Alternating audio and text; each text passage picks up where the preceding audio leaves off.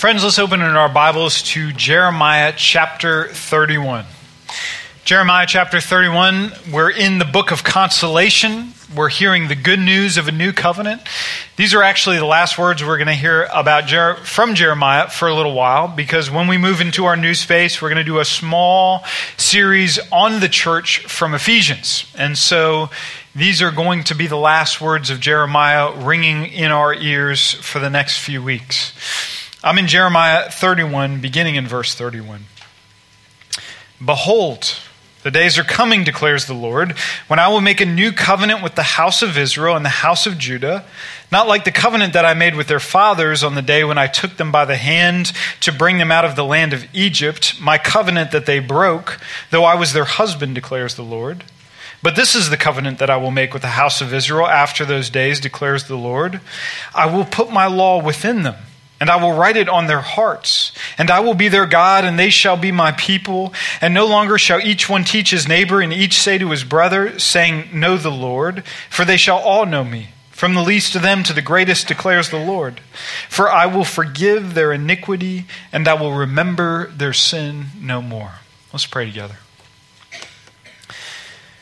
Lord, if this is true, that in the new covenant you forgive iniquity and you don't remember sin, then there's a place in the covenant for us. There's a place for us to be gathered as your people to experience this radical generosity and to be called your people. I pray that we would hear that this morning. I pray that we would know that in our hearts and minds together as your church, we ask in Jesus' name. Amen. You know, God's story in the Bible of defeating sin and death, it begins with promises. God in the Bible, He is lavish with the promises that He gives to humanity. He tells Adam and Eve that you're going to have offspring, and through your offspring, the head of Satan will be crushed. He tells Abraham and Sarah that you're going to have offspring, and through your seed, the nations of the earth will be blessed. He tells Israel when he gathers them as a people that they will be as a kingdom of priests and a holy nation before God. All of these promises constitute the covenant. A covenant is simply terms of an agreement. It's an agreement that's being made between God and humanity, and it starts with these promises. It's where we get our word testament for the Old and New Testaments. It's the covenant that God makes. In every instance, God, freely, by his own grace, he initiates the covenant. This is not man initiating with God. This is God initiating with man. And amazingly, in every case, God obligates himself to humanity. He gives us a promise that we can hold our Creator to. You said this, and we expect to see it be fulfilled. Well, here's how the first round of the former covenant went down. We get a little allusion to it in Jeremiah 31, but we know that when God brought Egypt out, uh, brought Israel out of Egypt, out of the land of slavery, he said to them, On your own, you would never be able to reach me. On your own, you could not reach up to me, so I've initiated my relationship to you and I've reached down to you. I love you. I've forgiven you. I want to give you the sign of circumcision. That will be your badge of community membership. I want to give you the symbolism of the sacrificial system. I want to give you the Ten Commandments and my law so that you will know my will. I want you to follow me and obey me and find your life in me. This is what I want you to do, people of Israel. It was not a covenant of works, it was a covenant of grace. We know that, Paul says in Galatians, because salvation came before the law, right? God delivered the people out of Egypt. First, He saved them, and then He gave them the law to say, in light of your salvation, this is how you live in your relationship with me. And yet, as Jeremiah reminds us in chapter 31, there were problems with Israel at Sinai immediately, right away. God makes the covenant and Israel breaks the covenant. This is very dramatic. You remember the scene where Moses he goes up on the mountain up on Sinai, he receives the 10 commandments, and while he's away, Israel gets restless and she makes an idol and she begins to worship the idol so that when Moses comes down off of Sinai and sees what the people are doing, he takes the 10 commandments, throws them to the ground and shatters them. The covenant didn't even make it off the mountain. God offered himself to his people as their husband, verse 32, and Israel filed for a divorce. God says in exasperation in Jeremiah 13 23, it would be easier for a leopard to change her spots than for a person accustomed to doing evil to turn and do any good. The book of Hebrews puts it even more starkly when it says in 719, the law made nothing perfect. You had the law, you had my will, you had the Ten Commandments, and it made nothing perfect. What's to be done? God has done his part. God has initiated the covenant. No one can fault him for not trying. He put humanity in the garden and humanity rebelled against him. He made a covenant with Israel and Israel rejected the terms of the covenant. In every case, God initiates and man resists the love and the grace of God for him. Have you ever found yourself in a situation like this with a kid or a parent or a coworker or a neighbor where no matter how many times you forgive, no matter how many times you offer a second chance, it's just thrown back in your face again and again and again. This really bothered the Apostle Peter in his day. He had grown up under religious teachers who taught him that your forgiveness should be lavish. In fact, you should forgive a person four times. Somebody does something against you, you forgive them, you forgive them, you forgive them, you forgive them. And so the Apostle Peter, he goes to Jesus and says, Look, Jesus, I sense something new is happening since you're here. What if now in your world we forgave somebody seven times? That's almost double what I grew up doing. And of course, Jesus responds, It's not seven times, it's 77 times. In other words, your forgiveness should be as limitless as God's forgiveness. And so I think we're surprised, but we're not surprised that God forgives again. That God kind of puts together the shards of the old covenant that's been broken, and he makes a new and better covenant for us to know and to follow him. Now, Jeremiah, he's prophesying about this covenant, but he couldn't possibly know in his days, 600 years before Jesus would come, that all of these promises would only be achieved when God sent his son Jesus. We find that out in Hebrews as the writer to the Hebrews reflects back in chapter 8, verse 6. He says, Christ has obtained a ministry that is much more excellent than the old, as the covenant he mediates is better since it is enacted on better promises. God takes the old covenant, the broken covenant, the covenant that we had rebelled against, and He makes it new, and He brings about it with better promises, and He seals it in the blood of His Son. I just want very briefly to walk through our passage and to see four of those better promises that are true of us as recipients of this new covenant with God. We've got God's law, God's relationship, God's community, and God's forgiveness. Number one, God's law. Look at verse 33. I will put my law within them, and I will write it on their hearts. Now, we need to be careful here because it's kind of easy to fall into this trap. We've all heard this before. That if you were an Old Testament believer, you were expected to have kind of this external rote obedience. But if you're a New Testament believer, well, then it's genuine and it's really from the heart. But that's not true at all. God, in both Testaments, Old and New, He wanted obedience to spring from the heart. He wanted heartfelt obedience. So the problem was not with the law per se, the problem was with our hearts. The law doesn't change in the new covenant. We still have the Ten Commandments. But what changes in the new covenant is our hearts and our willingness to receive it. Ezekiel 36 26 says, I will give you a new heart. I will remove the heart of stone and give you a heart of flesh all of a sudden, as New Covenant, New Testament believers, we have hearts of flesh beating in our chests. We have the Holy Spirit who is living inside of us. And now we have today what we didn't have before, and that is a heartfelt, spirit filled desire to know and obey God. It springs from our heart. It's not from us, it's from what God has given us. Now, I think a lot of times that's hard for us to see as New Testament believers. It's hard to see our own heart and the goodness that God is doing in it because I think a lot of days we wake up feeling like we've got more hearts of stone than hearts of flesh. But sometimes it can be easier to see in another person. You watch another believer and you can testify that's a heart of flesh. That's the Spirit of God living in this person. Uh, I was walking through my living room this past week and I saw one of my kids sitting in a chair scribbling on a notepad. I thought they were doodling and I said, What are you doing? And the child said, I am writing a prayer journal to the Lord. And I about burst into tears.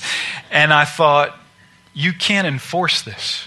You can't enforce Jesus journaling in your house. That's just not going to work to make people do this. You can't obligate obedience from the outside in. God is doing a new thing in which He initiates through a heart of flesh and the Spirit within us, obedience that springs from the inside out. That's a new and it's a beautiful thing. A new covenant believer has this desire within them to follow and obey and live for God, even when nobody else is watching. That's a benefit of the new covenant. Number two, think about God's relationship. Verse 33 again I will be their God, and they shall be my people. Now, we're not going to spend time here, but I've just, I've got to read the announcement that God will give at the end of time when the new Jerusalem comes down out of heaven onto earth in Revelation 21 3. He seals this promise. Behold, the dwelling place of God is with man. He will dwell with them, and they will be his people, and God himself will be with them as their God. You will be my people, and I will be your God. Number three, God's community. Verse 34. And no longer shall each one teach his neighbor and each one his brother, saying, Know the Lord, for they shall all know me, from the least to the greatest. Now, I was wrestling with that this week, and I didn't immediately see this, but I had a couple people point this out to me. What's in view here, at least in Jeremiah 31, is not just our personal and our private knowing of the Lord, but our entire community knowing the Lord together. In other words, sometimes we say that people in the uh, new covenant have a deeper personal relationship with the Lord than people in the Old Covenant. In the New Testament, we have free access to God. In the Old Testament, you had to go through the temple. And so we make this kind of caricature of an Old Testament believer and what their relationship with the Lord really looked like. But if you read the book of Psalms, you can see that certainly Old Testament believers had a deep and vibrant and personal relationship with the Lord. So it can't just be that that we're talking about here. What's in view, I think, is not just our personal connection to the Lord, but something that happens in our entire community together. In the church, from the least to the greatest converts in the church, will know the Lord. Now, you can define least to greatest however you'd like. You can say it's the loudest in the church or the meekest in the church, the public gifts or the private gifts. You can say those who put themselves first rather than those who serve in the background. But however you slice this thing, from the top down, from the missionary to the nursery coordinator, from the elders to the little hearts that gather in juice in Jesus, from those who have the most public gifts, the preacher, to those who are the greeters, everyone who is born again will know and trust the Lord. And what does that mean to know the Lord in a community? Jeremiah 22 16 tells us to judge the cause of the poor and needy Is this not to know me, declares the Lord? This is what it means for a community to know the Lord. A new covenant community takes mercy really, really seriously. We really, as a community, care about the poor. We care about the widow. We care about the orphan and the refugee. We care about the underserved and the at risk. And we put tangible resources of time and money and hands and feet to serving such people. And by God's grace, the mercy that's demonstrated in this church becomes our badge of new covenant community membership. You know how I know that Columbia Presbyterian Church is part of the new covenant? You know how I know that from the least to the greatest we know the Lord? Because when I look out over this congregation, I see members who have poured themselves out into our refugee family. When I look out, I see members who are now volunteering to mentor at risk kids in our city. When I look out, I see members who spend their Saturday evenings driving to strip clubs and giving gifts to the women who serve there. When I look out, I see a hundred stories of mercy that happen on a Sunday morning in this place that I can never tell, that we won't hear this side of heaven, but all together declare the glory of God because from the least to the greatest, this community, we know the Lord. God is described in Psalm 68 5 as a father to the fatherless, a judge for the widows, is God in his holy habitation. And we as a church say, yes, that's the God we know. Yes, that's the God we serve and the God we follow. And from the least and the greatest, we are part of that kind of community of mercy, a new covenant community. Number four, lastly, God's forgiveness. Look at verse 34. For I will forgive their iniquity, and I will remember their sins no more. For I will forgive their iniquity, and I will remember their sins no more. This is the cornerstone of the new covenant. This is the thing that makes our relationship with God hum is that God in Christ forgives sins. Now, think about this with me for just a moment. Think about the nature of God and think about the nature of our sin. God is omniscient. God is all knowing. God is aware of every thought, word, and deed that happens in this earth and every movement within the galaxy. God knows every hair that is on every head in this room and every head that has ever been. God, from where He dwells in His dimension of heaven, He sees even when the smallest sparrow falls. And yet, that same all knowing God says that He has placed the whole of our sin on Jesus.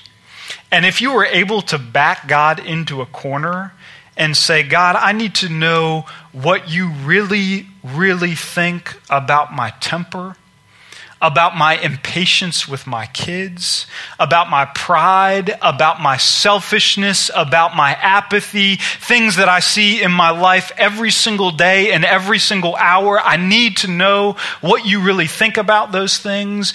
God would answer, What temper? What are you talking about?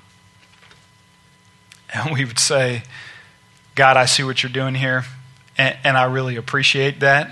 I mean, I live with this sin day in and day out, and it's very sweet that you're saying that you don't remember what clearly I've just done in these past few minutes, even before I came to worship this morning. Even as I sit in my seat, I, I really respect what you're doing here. And God would interrupt us and say, I'm going to explain to you how the new covenant works.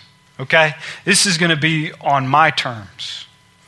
When you trust in Jesus for salvation, I am going to take every thought, every word, every deed that you've done against me in the past, that you're doing right now, and that you're going to do when you walk out from this room, and I'm going to place it on my son, and he is going to absorb the wrath of that sin.